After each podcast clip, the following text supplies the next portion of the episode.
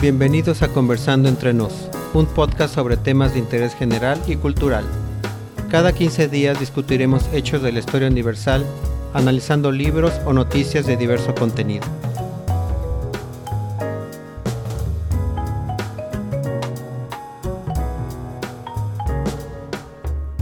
En el episodio de hoy de Conversando entre Nos, hablaremos sobre cómo la película del exorcista conmocionó al mundo y estableció la pauta para realizar las películas de terror actuales, y cómo después de 47 años aún sigue causando terror al que la ve por primera vez.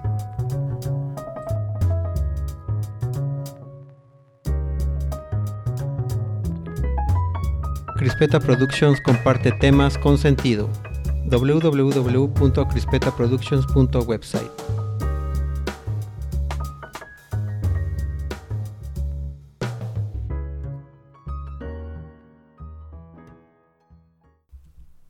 ¿Qué tal amigos y amigas? Sean bienvenidos a este tercer episodio del podcast Conversando entre nos, un podcast donde compartimos temas con sentido. Yo soy el Bruja y les doy las gracias por su tiempo.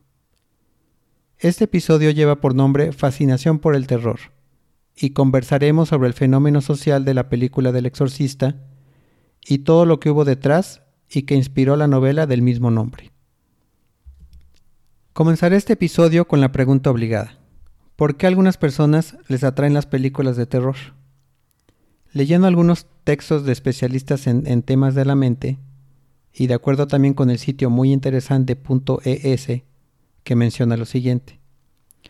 El cine de terror tiene la característica de meter a las personas en una atmósfera de excitación y horror, que les hace sentir cierto peligro y les ayuda a exaltar sus sentidos sabiendo que al final saldrán vivos de esa experiencia. Es decir, esa adrenalina generada por ese falso peligro es lo que los expertos creen provoca que algunas personas asistan a las salas de cine o inclusive a las casas de terror esperando experimentar una situación extrema pero a la vez inofensiva.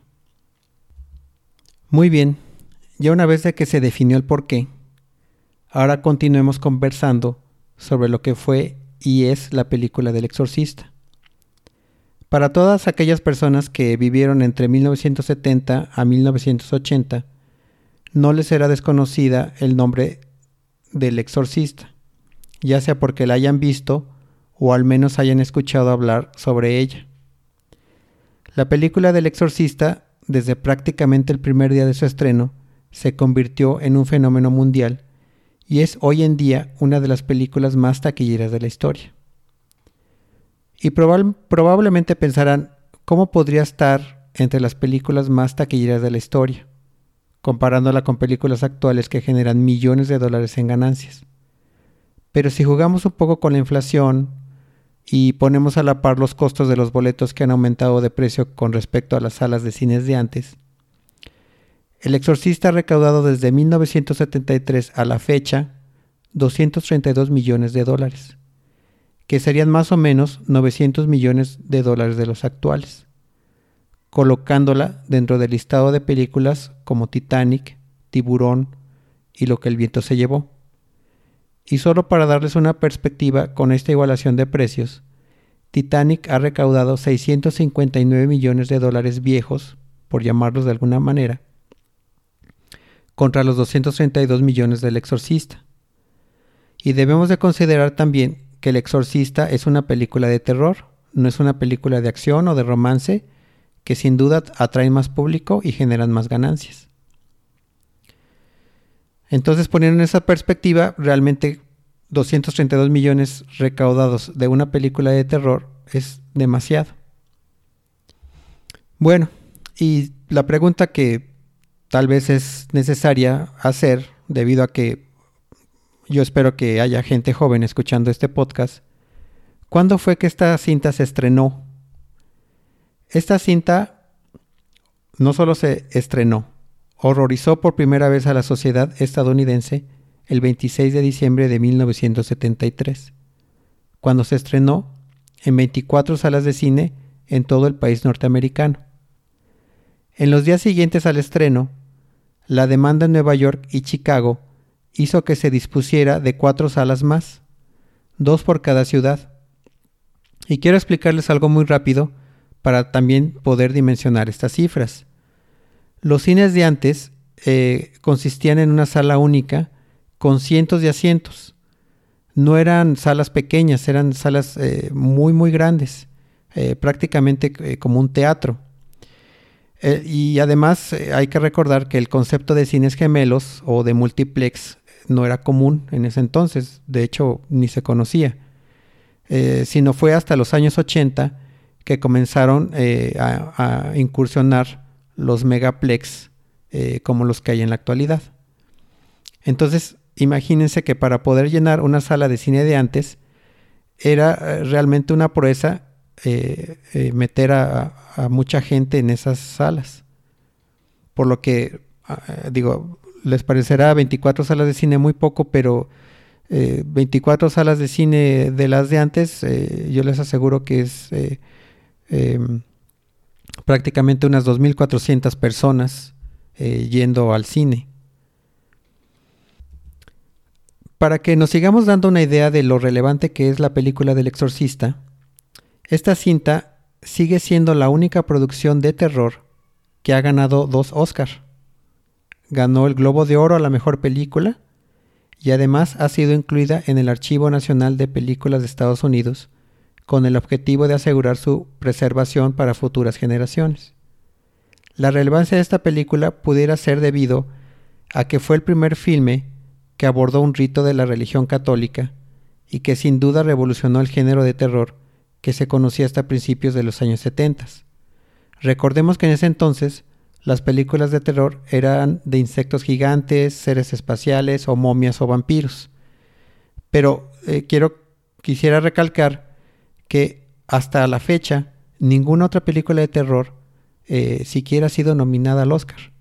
Eh, y siendo El Exorcista la única que ha ganado, no solo, ha sido no solo fue nominada, sino que ganó dos premios Oscar. Para proseguir dando dimensión a, la película y, nos podamos dar una idea de todo lo que sucedió alrededor de esta cinta, eh, durante las primeras semanas de su estreno, eh, quisiera compartir con ustedes que existe un cortometraje eh, documental intitulado The Cultural Impact of the Exorcist de 1974 o El impacto cultural del exorcista. Este documental dura aproximadamente unos 20 minutos, que fue creado en 1974 y que logró capturar lo que en el año de 1973 aconteció.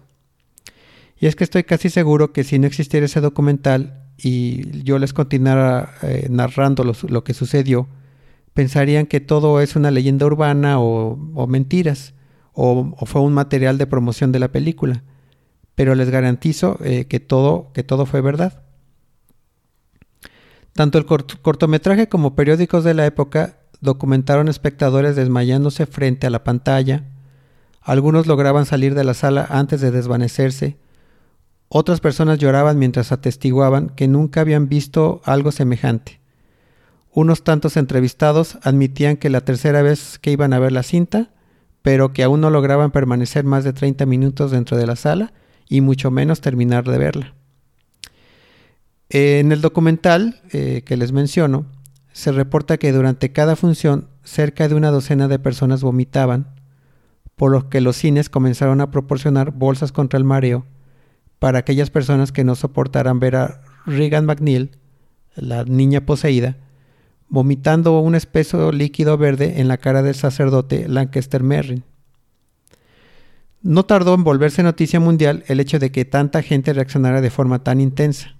Incluso hay periódicos que reportaron eh, convulsiones en las salas. Si tienen más interés al respecto de este cortometraje, les comparto que el documental ahora lo pueden encontrar fácilmente en YouTube en su versión original en idioma inglés. Muy bien, eh, continuando con este episodio del exorcista, hablaremos sobre lo que los periódicos de la época decían al respecto de este fenómeno social.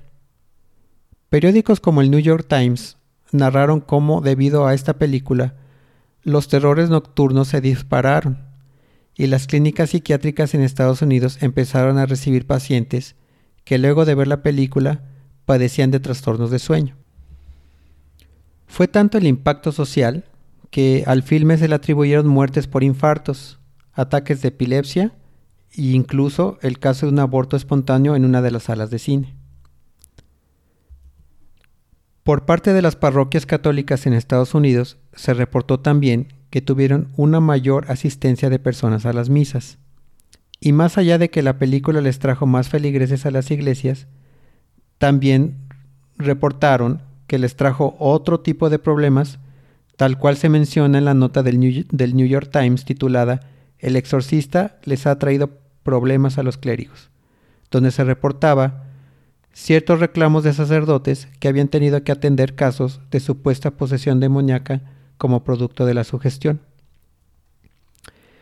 El reverendo Richard Woods, padre dominico de la Universidad de Loyola en Chicago, describió al New York Times que había recibido docenas de llamadas de personas que estaban horriblemente atemorizadas y tan confundidas que habían perdido la noción de la realidad. Incluso habló en ese reportaje de dos jóvenes que luego de ver la película creyeron que estaban poseídos y terminaron hospitalizados. La Conferencia Católica de Estados Unidos catalogó la película como A4, que significa que incluso para algunas personas adultas la cinta podría resultar confusa y ofensiva.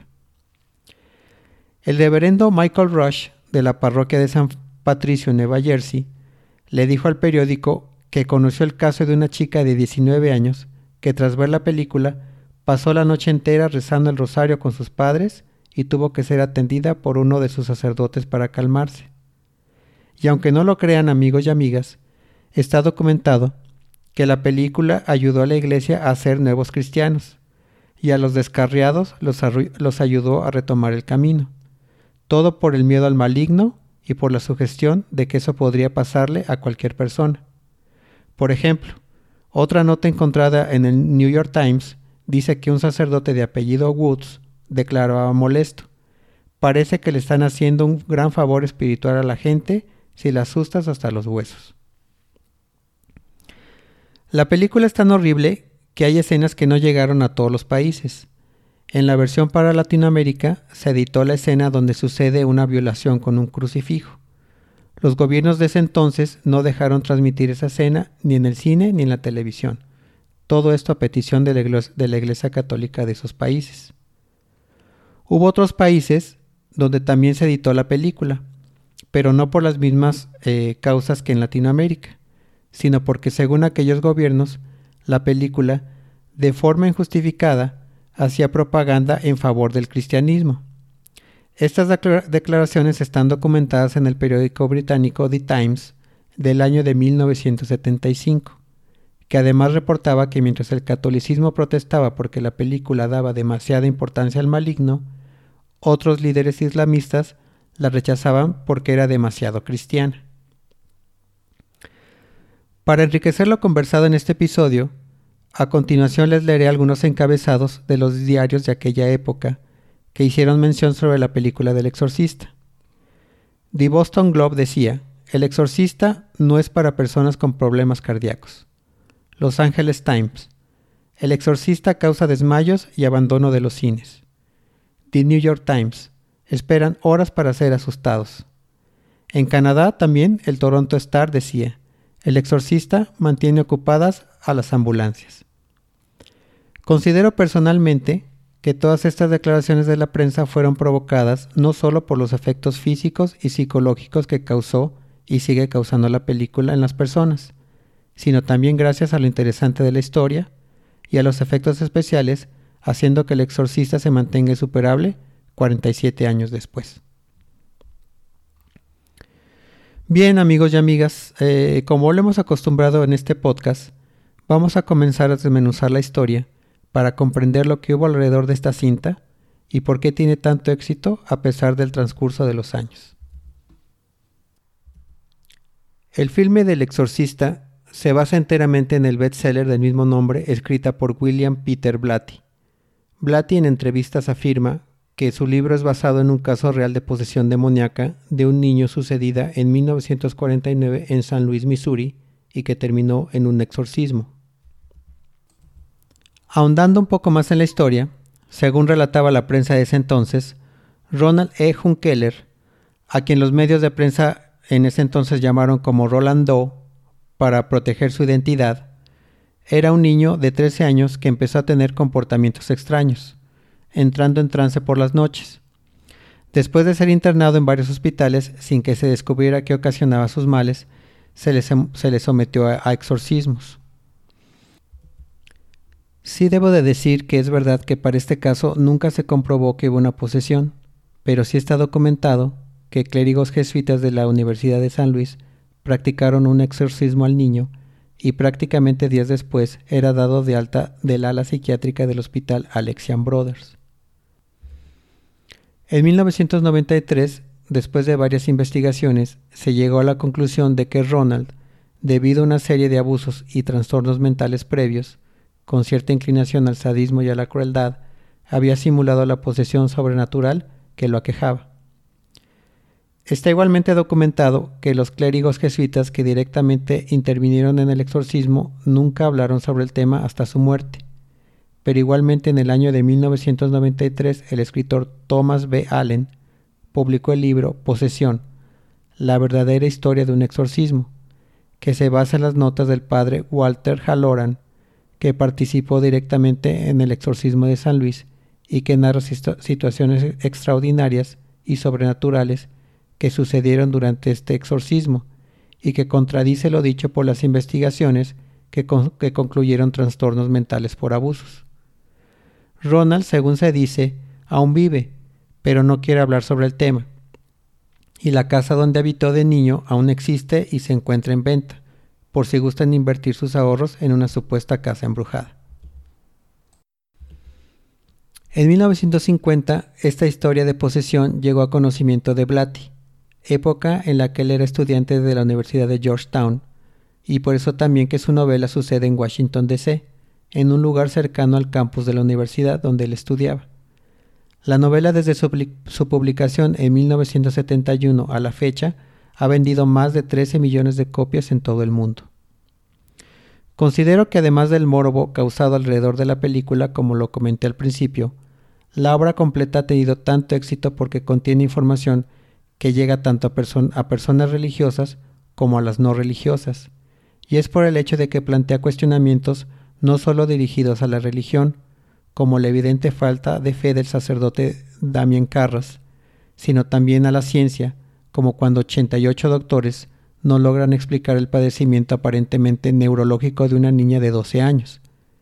Es muy claro que nunca se había hablado con profundidad del cristianismo y del maligno o de cómo podrían llegar a interactuar la ciencia y la iglesia ante este tipo de casos. Quiero también eh, compartir con ustedes que la residencia que aparece en la película, así como los famosos escalones, en verdad existen y están localizados en el número 3600 de la calle Prospect en Georgetown, al suroeste de Washington, D.C. Y los famosos escalones se encuentran al este de esta casa. Creo que la virtud de la historia es el permanente dilema espiritual del bien y el mal, y de quienes refutan tal idea. Nadie gana, todos pierden con sus teorías. Los más científicos se quedan sin respuestas, los más escépticos se quedan sin explicación de lo que presencian, los más espirituales dudan. La película sin duda lleva a los espectadores a la confusión, a los dilemas espirituales, pero sobre todo a la sugestión. ¿Cuáles fueron las contribuciones de la película a lo que llamamos el séptimo arte? Bueno, hasta ahora, El Exorcista es la única película de terror tomada muy en serio por la crítica y por toda la comunidad cinematográfica. Obtuvo 10 nominaciones al Oscar, entre los que se compitió para Mejor Película del Año, Mejor Director, William Franklin, Mejor Actriz, Ellen Burstyn, como Chris McNeil, Mejor actor, actor de reparto, Jason Miller como el padre Carras. Y mejor actriz de reparto, Linda Blair como Regan.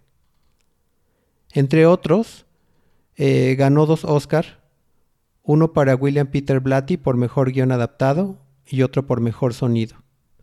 Ganó el Globo de Oro a Mejor Película de Drama y también varios Globos de Oro, a Mejor Director, a Mejor Sonido, a Mejor Guión, a Mejor Guión Adaptado y a Mejor Actriz de Reparto.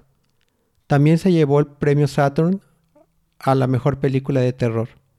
La trascendencia del exorcista llevó al Congreso de Estados Unidos a resguardarla para la posterioridad dentro de su Archivo Nacional de Películas y es considerada desde 2010 un patrimonio cultural del país norteamericano. Linda Blair maquillada como la niña poseída por el demonio es un ícono en la cultura popular.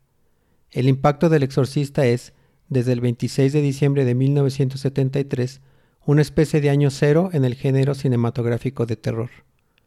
Luego de décadas de encajonarse con personajes clásicos de cuentos como Frankenstein y Drácula, con excepciones muy específicas de subgéneros como Psicosis, que es la reina del suspenso, o La masacre de Texas, que es la madre de las películas tipo slasher. El exorcista, que es basada en el terror religioso, inquieta además de que su atmósfera asfixia. Los preludios de la posesión de Reagan son ominosos.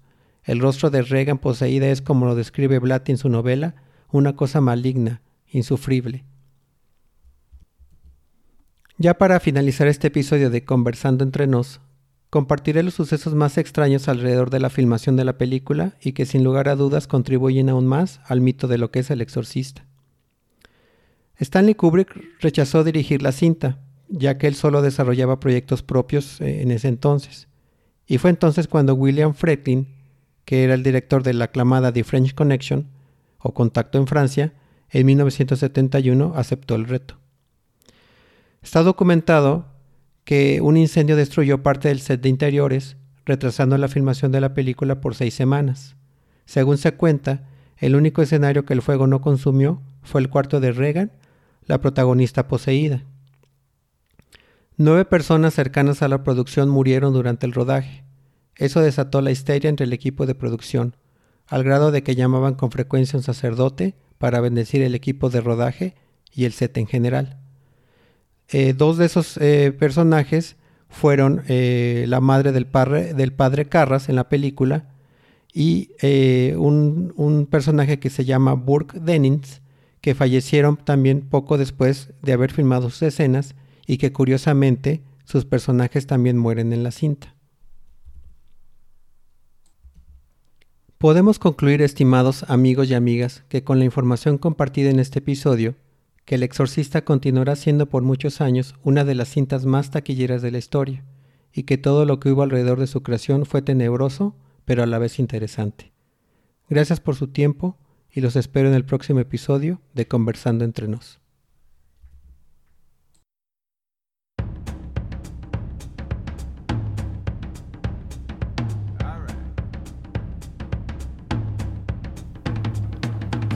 Gracias por escuchar Conversando entre nos con el Bruja.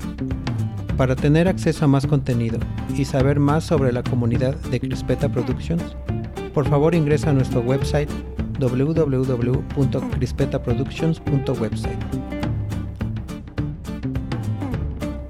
Síguenos en Twitter e Instagram buscándonos por crispeta-prod. Esta fue una producción de Crispeta Productions y recuerda que Crispeta Productions comparte temas con sentido.